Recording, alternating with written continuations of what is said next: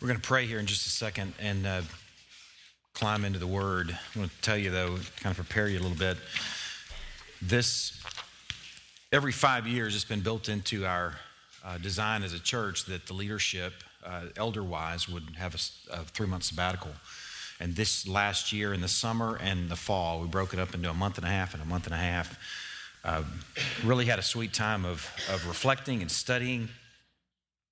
And uh, there are two sermons that I've been pining for to preach, or anxious, eager to preach. And this is the first of those. The second one is next week. And really, I would say that these two sermons, in some ways, are the product of those three months of rest and study and prayer and enjoying God. So, pretty excited about it, a little emotional about it. I don't know, what, something means a lot to me. I have a hard time not um, in really getting a little emotional, like a. Uh, so I hope I can get through this. It's good. Let me pray, and we're going to climb into a special time together. God, first of all, this morning, we want to lift up another church in our community. And I want to pray for another pastor. I want to pray for Cavanaugh Methodist Church. Lord, I want to pray for Stephen Cotton, uh, pastor, minister of Cavanaugh Methodist. Lord, we have no insight um, or really firsthand knowledge of how things are going at this church, but we trust that they are enjoying a triune God, a risen Lord, the same baptism, the same Holy Spirit, and that we are brothers and sisters in the faith, and that we can cheer for your fame and your renown and your glory and your work in this church. So, this is not a reactive prayer because there are any problems that we know of. It's just a proactive prayer, hoping for your glory there and through there. I pray for Stephen, knowing uh, some of the weekly challenges or having a sense of some of the weekly challenges he must face as a pastor. I, I pray for his worship, that he right now is either preparing to preach or preaching already, and that it has been fueled by a time of real worship where he has been provided time to study, where he has enjoyed you uh, through the pages of your word and the work of the Holy Spirit. And I pray that that will just rain down and pour down on Cavanaugh Methodist Church and that you will uh, equip your people, that your people are worshiping and enjoying you. Thankful for the ministry of Cavanaugh and this community that's been there for a long time. And we pray for a long time to come in a time of health. Lord, also this morning, I want to pray for Christian Hass. So thankful for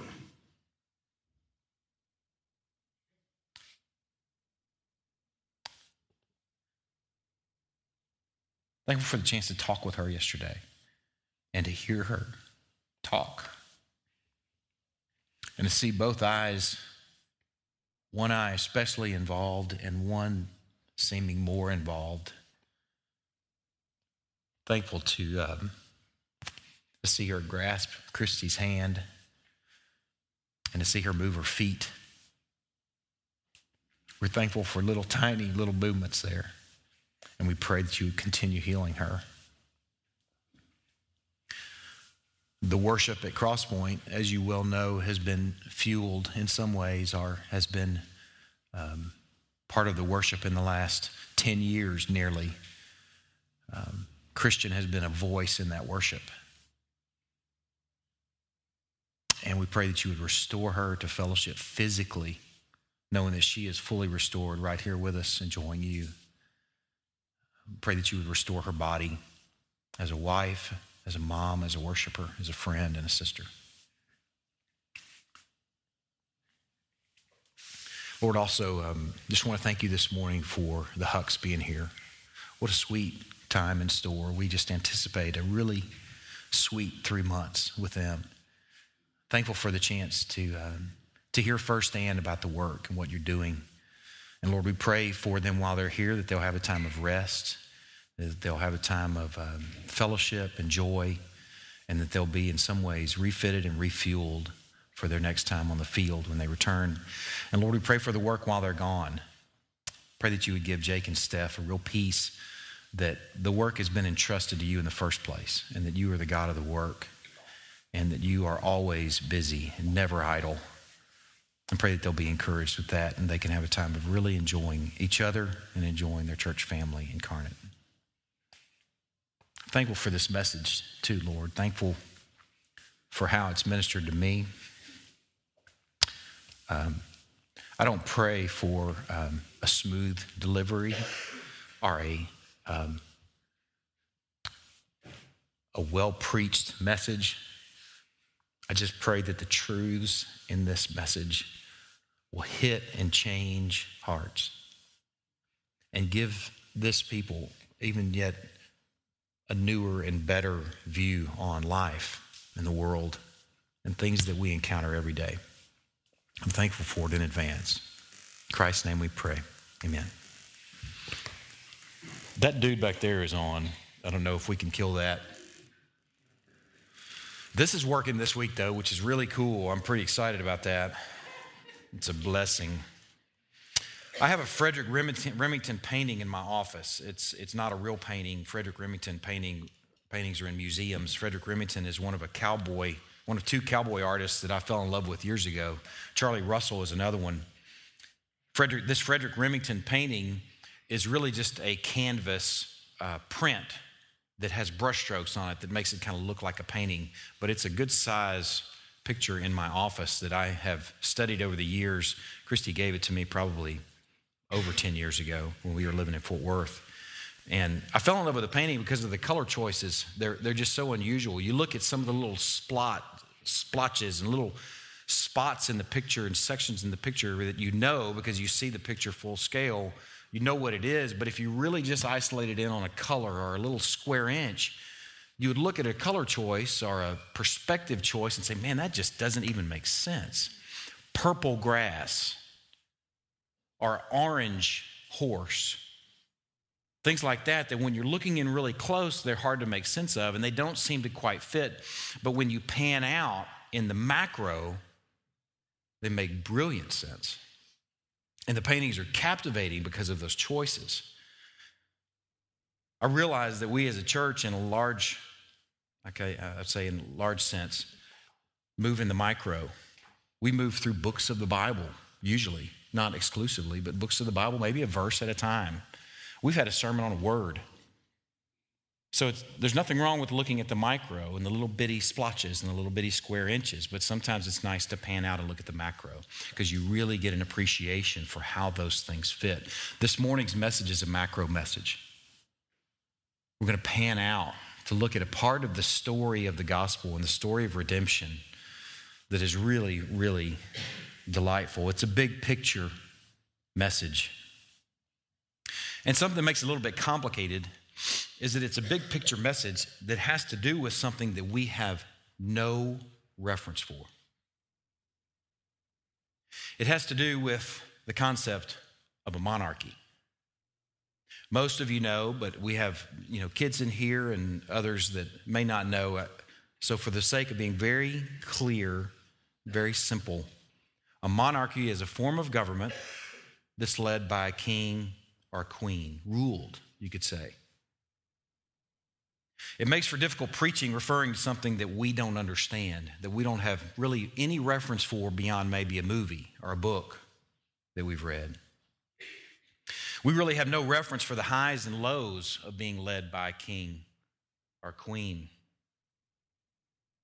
We do know that a monarchy can't be all too good since our country was founded by people who'd had enough of one. So, really, if there is, is any taste of a monarchy for a bunch of Americans, it's distaste, product of us being here in the United States of America. Well, today, though, we're going to try and climb into the hearts and the minds of Israel when they asked for a king, when they got what they asked for, and then when they rode the roller coaster of the monarchy for four or five hundred years, depending on if you're talking about Judah or Israel. So turn to 1 Samuel chapter 8. The sermon, as you're turning there, I'll tell you, it has sort of two parts. The first two thirds of the sermon, I would say content wise and time wise, are going to be developing what I just said. The people of God, the nation of Israel, ask for a king, they get what they've asked for, and how that goes. And the last third of the sermon is going to deal with what God did about it. Okay, and I'll let you know when that transition takes place. I'm making a point this morning. Really, I'll tell you this I'm making a point in 2014 to be more concise in my preaching, even from Hebrews, which we should always, every preacher that stands in this pulpit should be about the work of making truth plain. So, my goal in 2014 is to be concise. It, it may mean shorter, I'm not making any promises, but more, I would say, more packaged where you can travel with it, where what was engaged on Sunday would travel to the cubicle or the, the work site or the car or the kitchen and everywhere in between. That's my goal for this, this year. So, something I'm mindful of in this sermon this morning is I want to be thorough, but I don't want to be exhaustive. So, I think I've found the real sweet spot in there. So, we'll see. And I, I I'm glad they turned the lights down because I can't see your body language too much. So I'm going to press on. And um, like I said, just at least so you know, I don't want to be exhaustive this morning, but I do want to be thorough. This is a very, very important macro view this morning that will impact your understanding of the micro.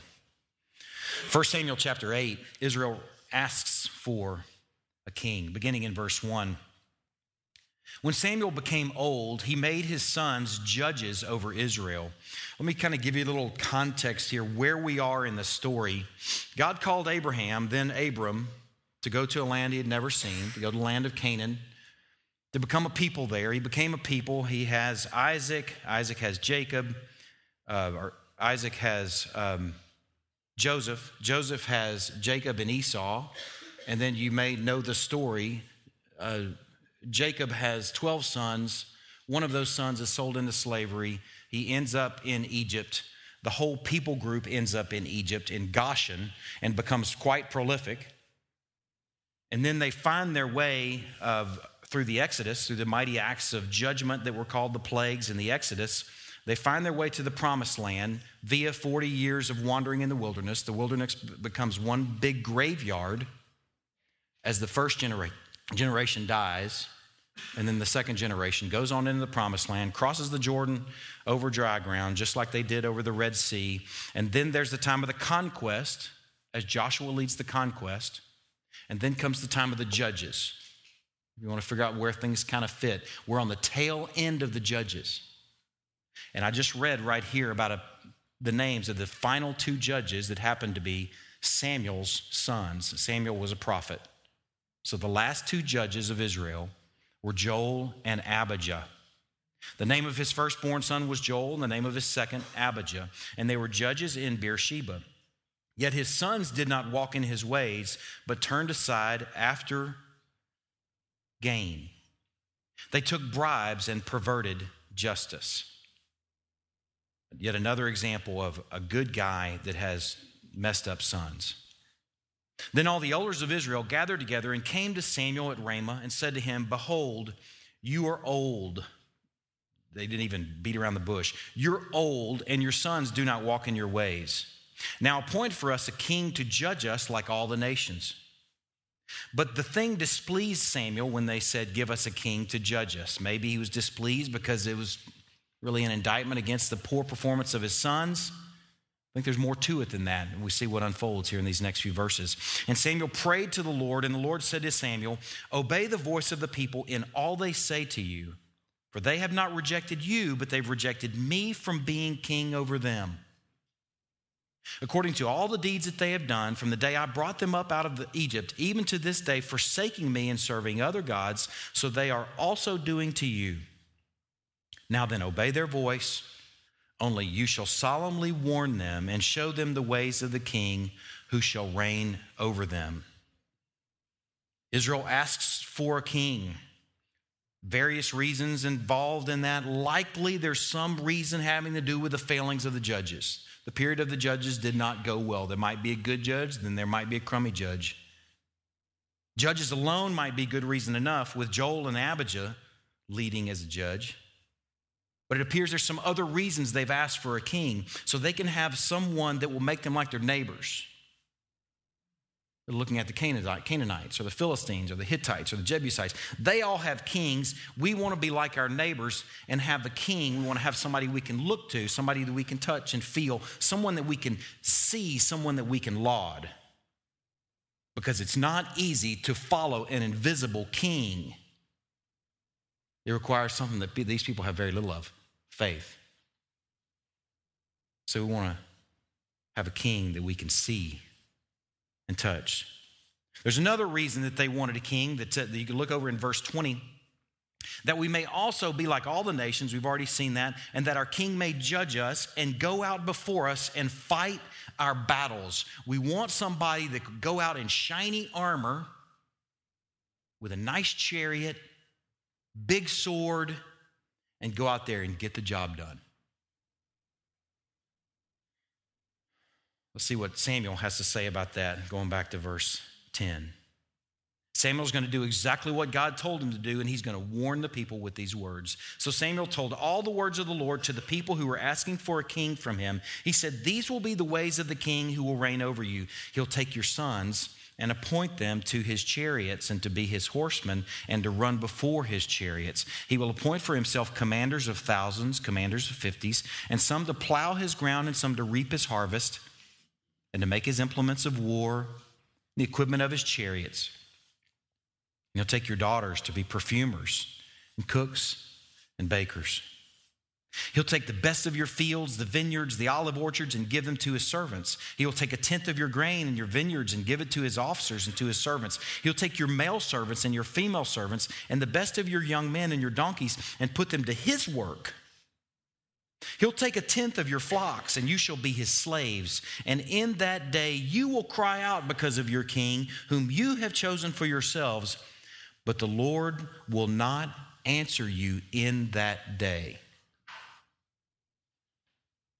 Samuel makes that promise the Lord will not answer you in that day. What you're going to see in a few minutes is the nation of Israel experienced four or 500, 500 years of absolute darkness as a result of what they asked for in a king leading right up to the time that Christ was born.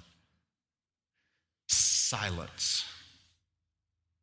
You will cry out to this God, but you will not hear from him because he will not answer you in that day. Now, Samuel seems pretty emphatic about how this thing's going to go. He seems pretty confident about this, how this thing's going to go with the king, with this thing they've asked for. Let's look at chapter 9, beginning in verse 1, and see if Samuel was off base or if he's on the money. There was a man of Benjamin whose name was Kish, the son of Abiel, son of Zeror, son of Becorath, son of Aphiah, a Benjamite, a man of wealth. And he had a son whose name was Saul, a handsome young man. There was not a man among the people of Israel more handsome than he. From his shoulders upward, he was taller than any of the people. Now you can imagine how Samuel's feeling at this point. Samuel said, Hey, this thing's going to go really bad. You don't want a king. This is an affront to God. This is going to go south, I promise you.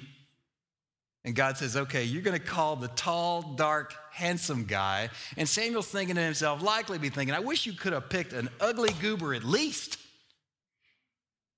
You picked a tall, dark, handsome guy. Oh, and he's rich. So right now, Samuel's looking a little bit overbaked. Samuel, you kind of overdid this a little bit because look who we've got the tall, dark, handsome guy that's rich. Look over at chapter 10. We're going to see a couple things that happen to Samuel that might make us think and lead us to think that things are really going to go well with Samuel. Chapter 10, verse 6. Samuel is anointing Saul king, and he's sharing with Saul some things that are going to happen to him. In verse 6, he says, The Spirit of the Lord will rush on you, and you will prophesy with them, these prophets and be turned into another man. In the margin of my, my, Bible, I have Shazam. Uh, I wrote that. It wasn't in there. ESV didn't put Shazam. He turned into another man. He's tall, dark, handsome, and rich, and now Shazam. He's like Superman. And let's see what happens in verse 9.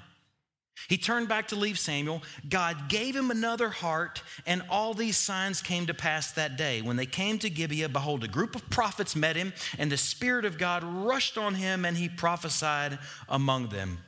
Shazam, sure enough, He's tall, dark, and handsome, and rich. He has a new heart from God, and he has the Spirit on him. Samuel, you were a little overbaked on this because this is really going well. Look what happens next. He defeats the Ammonites in a, that whole chapter, chapter 9. He defeats the Ammonites in a pretty amazing way. So things continue to look like they're going well. But then there's chapter 13. Look at chapter 13, starting in verse 5.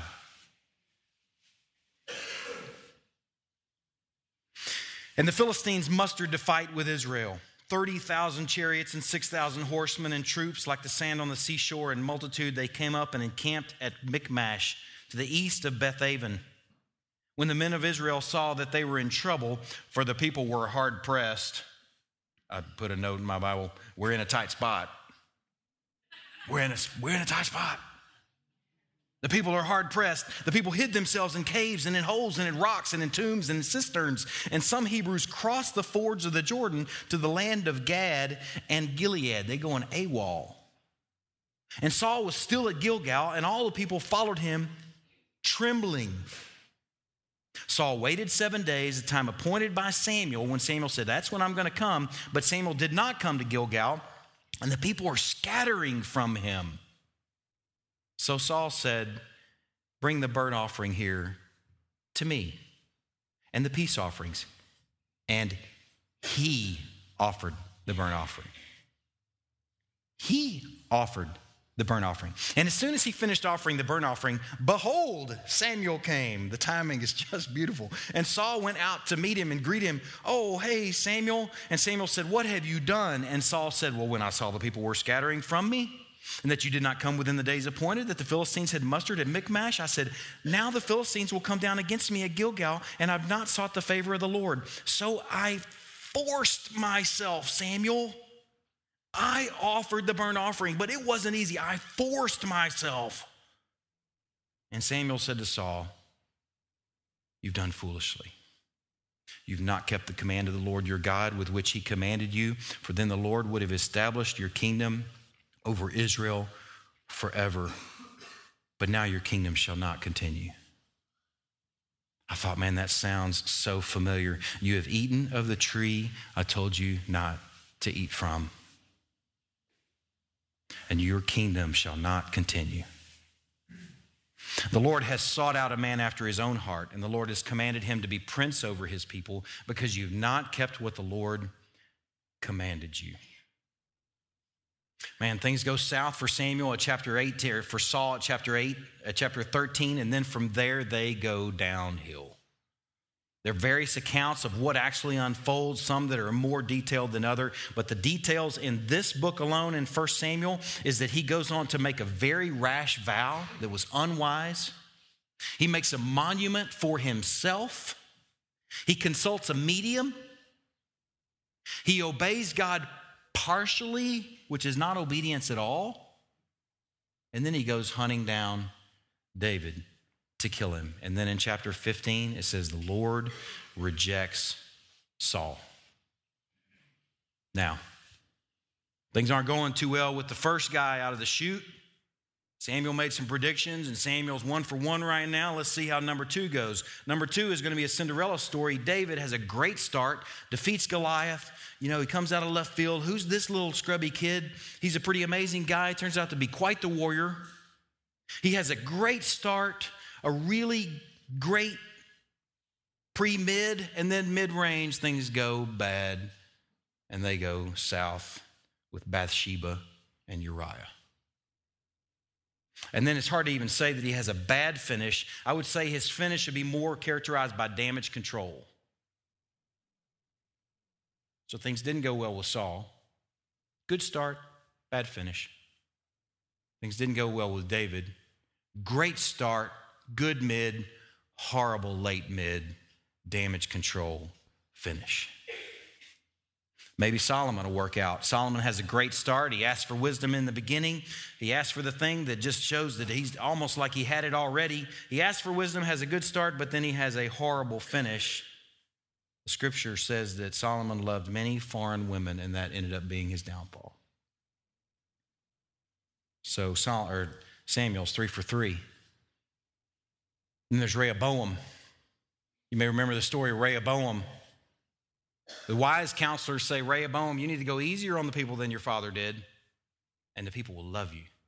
They will do whatever they, whatever, they will go follow you wherever you lead them. And Rehoboam consulted his high school buds, I guess. He Said, Nah, I think I'm going to be harder than my dad. And the kingdom is split in two. Now, I have a little note here in my, in my notes there. I was thinking about the commercial, the Doublemint commercial when I was a kid. This is the, you know, double your pleasure, double your fun. This is double the sin here. Because as if things aren't bad enough with one king, now there's two kings for the people of God there's Israel and there's Judah, the northern and southern kingdom. And they're both going really bad. The southern kingdom, or let's start with the northern kingdom, Israel. Jeroboam ends up being the first king of the, of the northern kingdom, Israel. And here's what's said about Jeroboam. He made two golden calves. This is first thing he does. He becomes king of the northern kingdom. He makes two golden calves, and here's what he said, as if that's not ridiculous enough. He says, You have gone up to Jerusalem long enough. Behold your gods. Now, if that doesn't blow your mind, listen to what else he says. Your gods, O Israel, who brought you up out of the land of Egypt. what? Oh, I don't remember that part of the story, Jeroboam, but I do remember the knuckleheads that did make the golden calf that said the same and what happened to them at the base of Mount Sinai. So the first king of Israel is characteristic and really representative of the rest of the kings of Israel for the next 400 years or so, 350 years. Man, it is bad king, bad king, bad king. Nadab, Baasha, Baasha, Elah, Zimri, Omri, who's really bad, Ahab, who's the worst, Ahaziah, Jehu, Jeroboam II, Zechariah, Shallum, Menahem, Pekahiah, Pekah, and then exile in Israel in, in Assyria, beginning about 740 BC.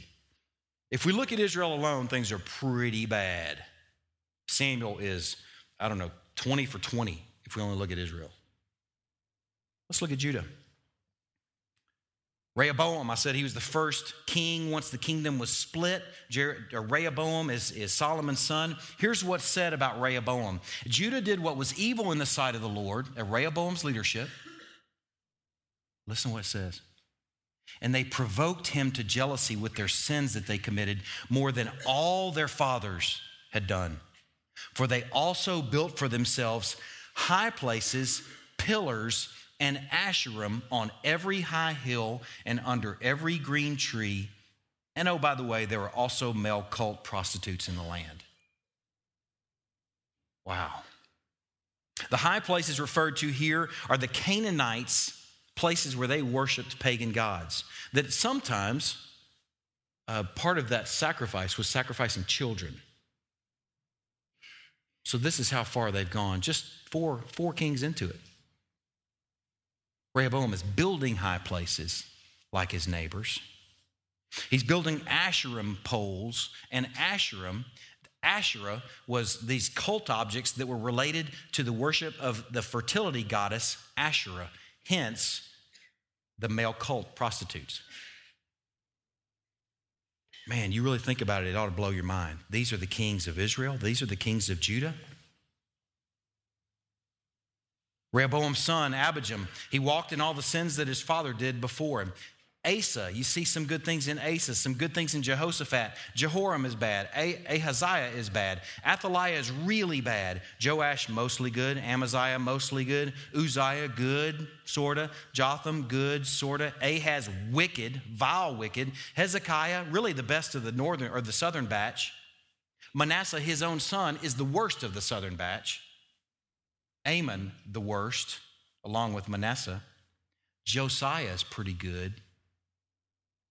Jehoahaz, bad. Jehoiakim, wicked. Jehoiachin, bad. Zedekiah, bad. And then they go into exile in Babylon. Listen to this little excerpt at the end of Second Chronicles. Jehoiakim was 25 years old when he began to reign, and he reigned 11 years in Jerusalem. He did what was evil in the sight of the Lord his God. His son, Jehoiachin, was eight, year old, eight years old when he became, became king. He reigned three months and 10 days in Jerusalem. And in just those wee three months and 10 days, he did what was evil in the sight of the Lord. And then Zedekiah was 21 years old when he began to reign. He reigned 11 years in Jerusalem. He did what was evil in the sight of the Lord his God. He did not humble himself before Jeremiah the prophet, who spoke from the mouth of the Lord. He also rebelled against King Nebuchadnezzar who had made him swear by God, he stiffened his neck and hardened his heart against turning to the Lord, the God of Israel. All the officers of the priests, the people likewise, were exceedingly unfaithful, following all the abominations of the nations, and they polluted the house of the Lord that he made holy in Jerusalem. The Lord, the God of their fathers, sent persistently to them by his messengers because he had compassion on his people and on his dwelling place. But they kept mocking the messengers of God despising his words, scoffing at his prophets, until the wrath of the Lord rose against his people. And the scripture says, until there was no remedy. Next is the destruction of Jerusalem in 587 BC, and Judah goes into exile into Babylon. And then they spend this next period between 587 BC, really, and the coming of Christ, in a very, very, very dark period. Man. I was reading that and I was thinking, man, I can just imagine what life was like for the Israelite.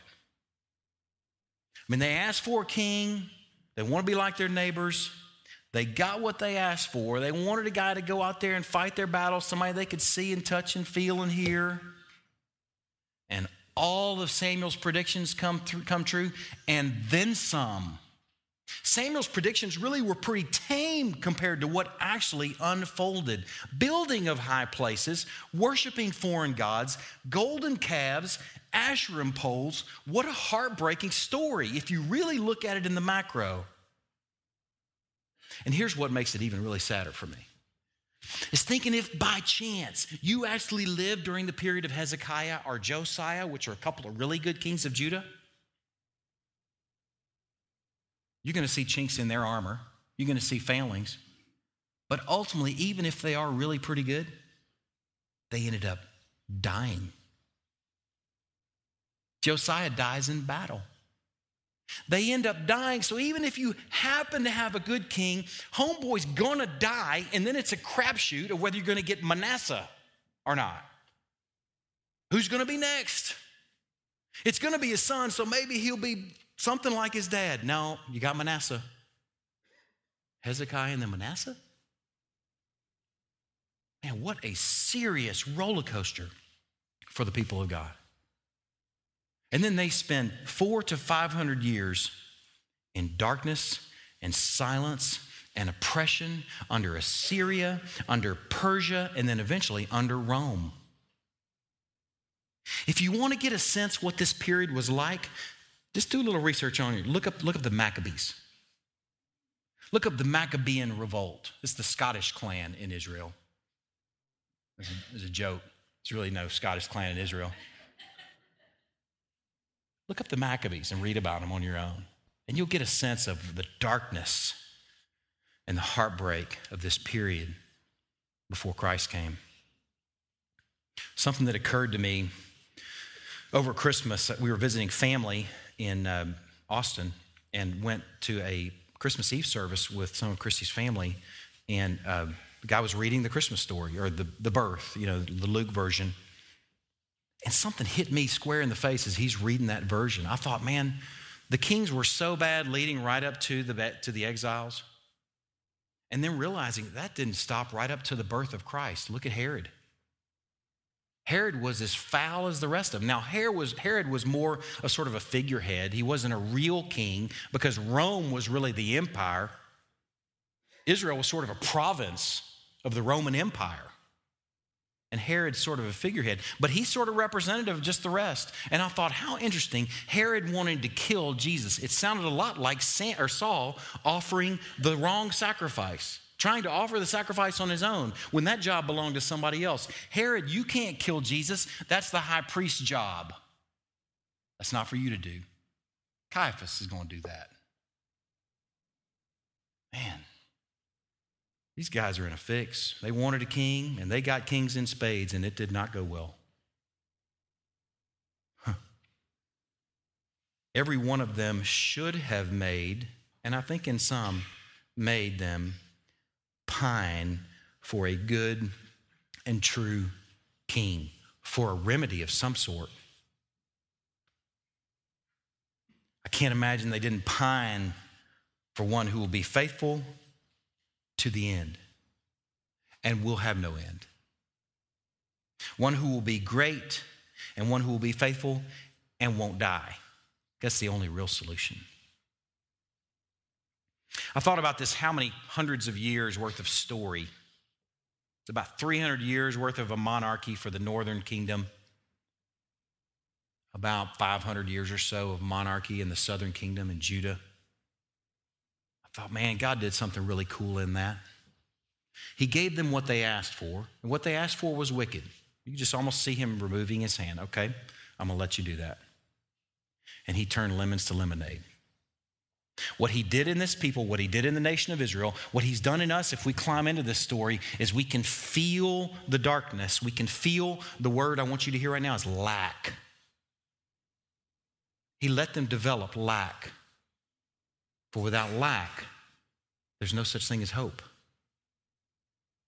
He's fostering hope in them by letting them see one right after another bad king, bad king, bad king, good king, oh, dead king, bad king, bad king, bad king, good king, me- mediocre king, oh, dead king. Mm. One right after another, developing lack so that it would cultivate hope, so that they would be looking forward to his remedy. So here we sit, 400 or 500 years of severe darkness after the exile. Without a king, without a real king. Instead, there's Persian, Roman governors, and the king project has gone terribly bad. I thought about this. One remedy to their problem might be, if we think about, if we think like an American, one remedy when the monarchy thing isn't going well is you can just move and start a whole new country. Right? I mean, we got to admit that's, that's a remedy. It may not be a good remedy, but that's our solution. That's what we did a few hundred years ago. While democracy, though, is preferable to a monarchy, I wouldn't call it salvation, would you?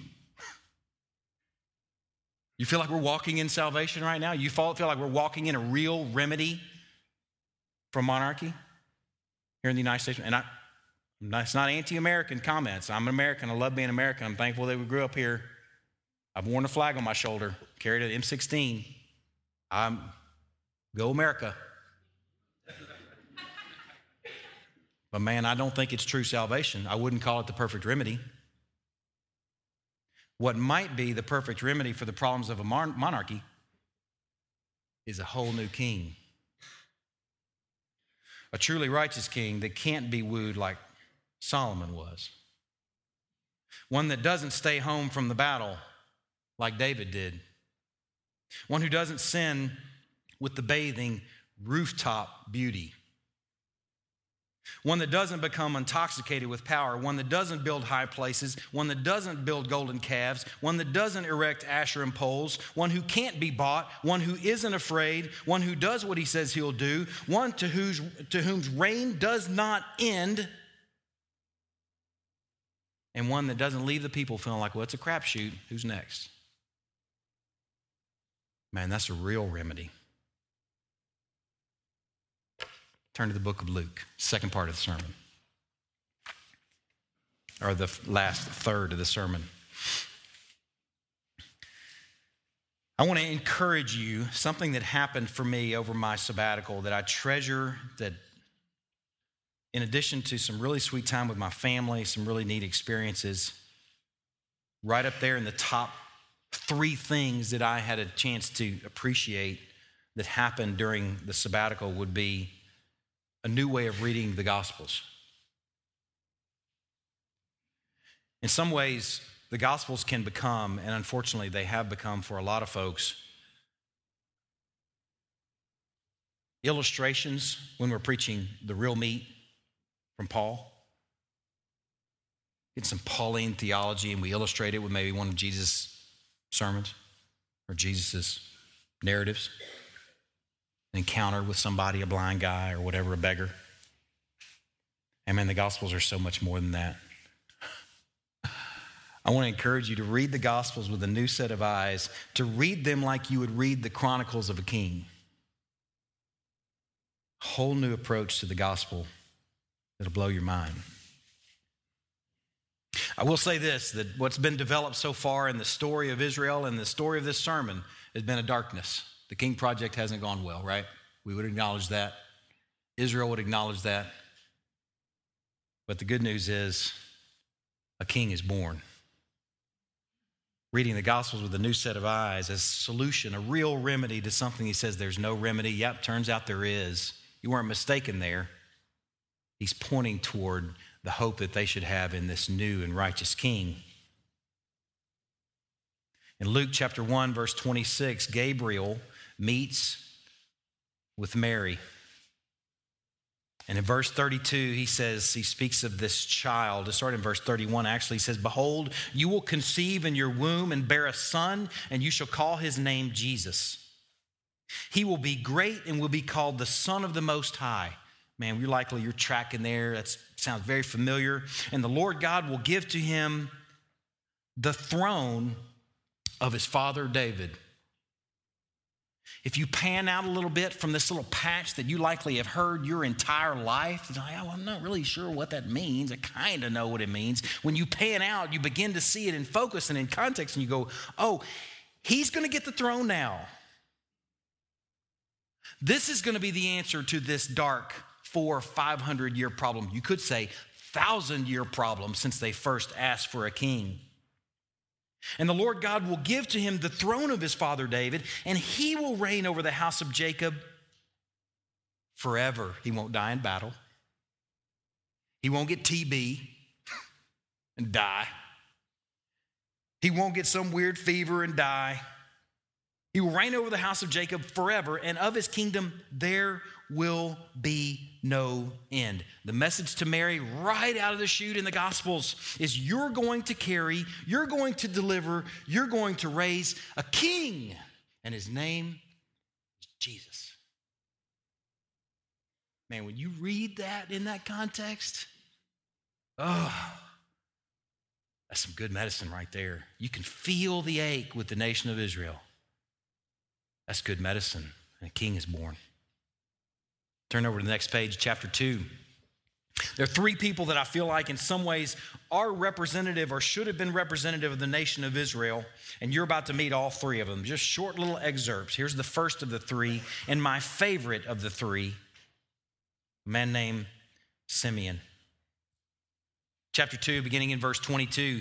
And when the time came for their purification according to the law of Moses, they brought him to Jerusalem to present him to the Lord, as it is written in the law of the Lord every male who first opens the womb shall be called holy to the Lord, and to offer a sacrifice according to what's said in the law of the Lord a pair of turtle doves or two young pigeons. Now there's a man in Jerusalem whose name was Simeon. This man is righteous and devout, and he's waiting for the consolation of Israel. We'll come back to that in a minute. And the Holy Spirit was upon him, and it had been revealed to him by the Holy Spirit that he would not see death before he had seen the Lord's Christ. And he came in the Spirit into the temple, and when the parents brought in the child Jesus to do for him according to the custom of the law, he took him up in his arms and blessed God and said, Just be there in this moment. Imagine being this new mom and dad and seeing this old fella, this old devout fella, grab up Jesus like he's been waiting for him his entire life He's been making this trip to this temple every single day, looking for this child. He grabs him up in his arms. He says, Lord, now you're letting your servant depart in peace according to your word. For my eyes have seen your salvation that you've prepared in the presence of all peoples, a light for revelation to the Gentiles and for glory to your people, Israel. Simeon is representative of the the condition of the nation of Israel. They are pining for a king. They're waiting for the word there is consolation of Israel. You can probably figure out what that word means. Break it down console. If you console a child, what are you doing? You're comforting the child. That's what that word means. In the Greek, it's paraklesis. It's where we get the word for the Holy Spirit, the comforter. Simeon is waiting for comfort to come to Israel. Man, there is a real, real, real treasure here in the connection to this concept of comfort and a long awaited king.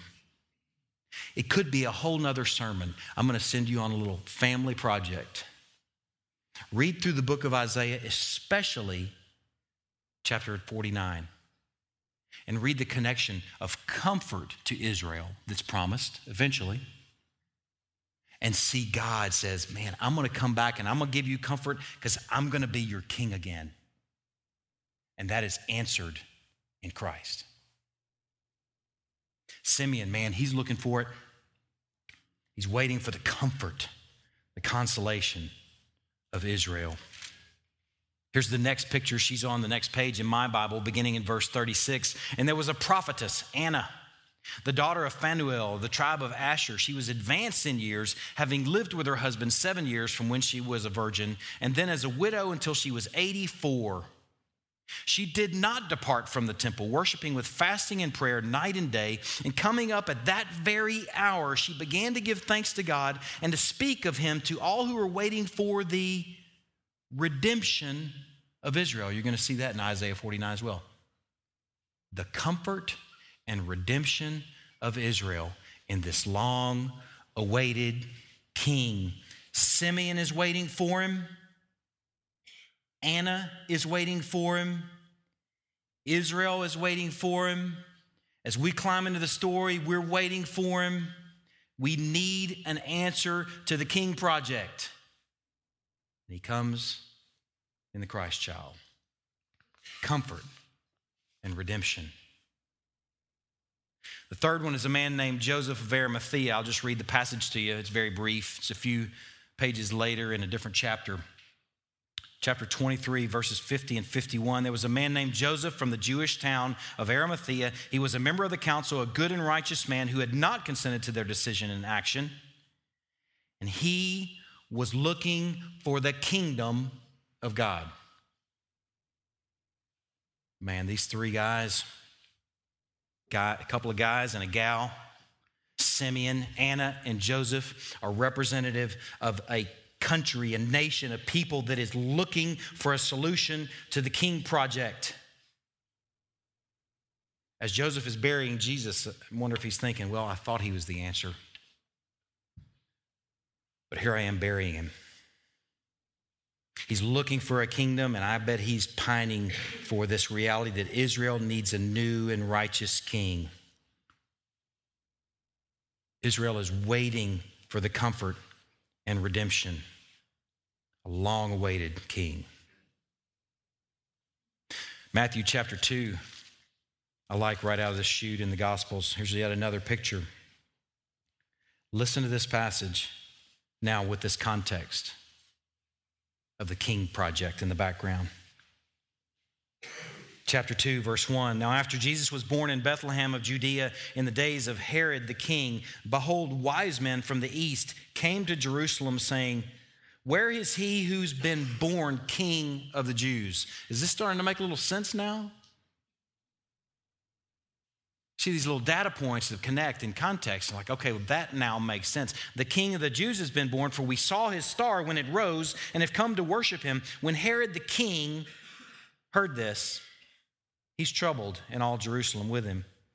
And assembling all the chief priests and scribes of Israel, he inquired of them where the Christ was to be born. They told him in Bethlehem of Judea. For so it's written by the prophet. And you, O Bethlehem, in the land of Judah, are by no means least of the rulers of Judah, for from you shall come a ruler who will shepherd my people Israel. When you read the Gospels in light of this King Project, man, it will come to life. It will come to life. You'll see things in a way that you've never seen them before. You're going to see this king and this kingdom references that are all over our New Testaments and especially in the Gospels, and they begin to, get, begin to make sense. In John chapter 1, Nathanael sees Jesus. Actually, Jesus sees him first. Nathanael comes out to Jesus, and what does he say of Jesus? He say, recognizes him first as the Son of God and the King of Israel. Maybe Nathaniel's with Anna and Simeon and Joseph of Arimathea, and he's looking for the kingdom of heaven because he sees Jesus and he says, There he is, the King of Israel, right there. John chapter 6, the people, after he feeds the multitudes, what do they want to do? They want to make him king. Man, it's the wrong time and place. But Israel's looking for a king.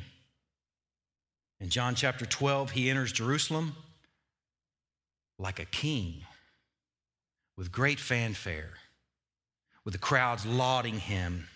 Like his coronation, he enters Jerusalem. In John chapter 18, throughout John chapter 18, these trials that he goes through with Pilate, this conversation that is threaded throughout these trials, this conversation that has to do with, well, are you the king or not? That's what's unfolding here in the Gospels is the birth and the coronation and the crowning of the king. The long awaited answer to this thousand year old king project. He's mocked as a king. He's dressed in purple with a crown on his head and with an inscription over his head saying, King of the Jews.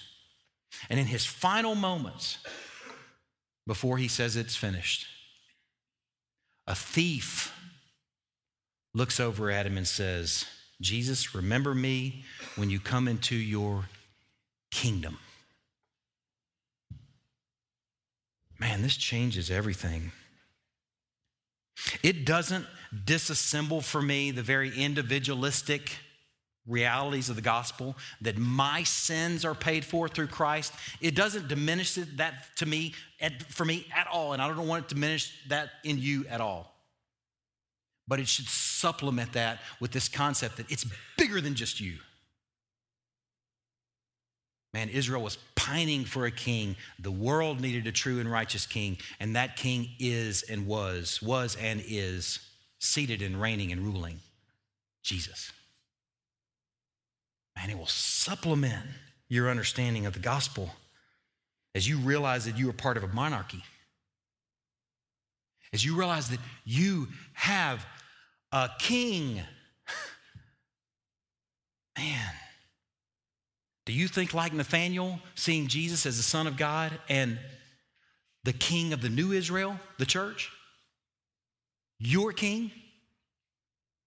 Do you see Jesus and say, You're my King? Are you like Simeon, swooping him up every day, enjoying him? Look what he is. Salvation has come to Ben, to the McGraws, to Crosspoint Fellowship, to the world. Not just Ben. It will round you out. It will give you a bigger understanding of what's going on. You macro that picture and you see some things that are really beautiful. Are you like Anna? Swooping up this child and telling others about the redemption that came to Israel and the new Israel in the world through this child. Man, I encourage you to start reading the Gospels like you read 1st and 2nd Kings or 1st and 2nd Chronicles. It might go something like this Jesus was 33 years old when he began to reign, and he did what was right in the eyes of the Lord. He removed the high places, cleansed the temple, fulfilled the law, vanquished the enemy. He did what we asked for. He got out in front and fought our battle for us.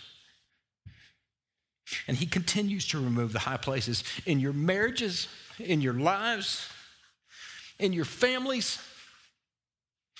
For he reigns and he rules to this very day. He didn't die. Now, change the way you read your Bibles. Man, what a great King of heaven. Let me pray.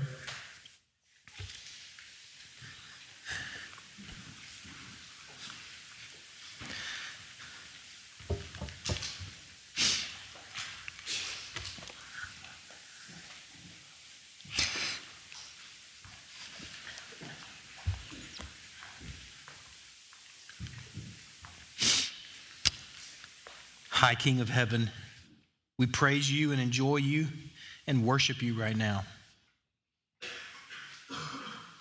We climb into this thousand year developing darkness and the four and 500 year worth of absolute silence and darkness with Israel this morning. And we grab up the Christ child with Simeon. And we call him our king. We celebrate with Jerusalem as he enters Jerusalem and makes his way to his crowning on a cross.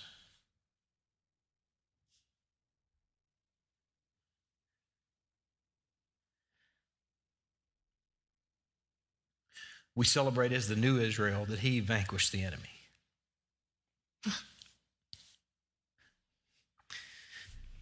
He got out in front and fought a battle that we couldn't fight.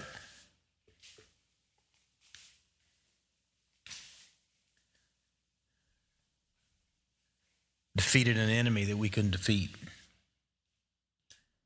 You know, we worship him, we enjoy him. We give him our allegiance. We give him our lives as citizens and stewards of the kingdom.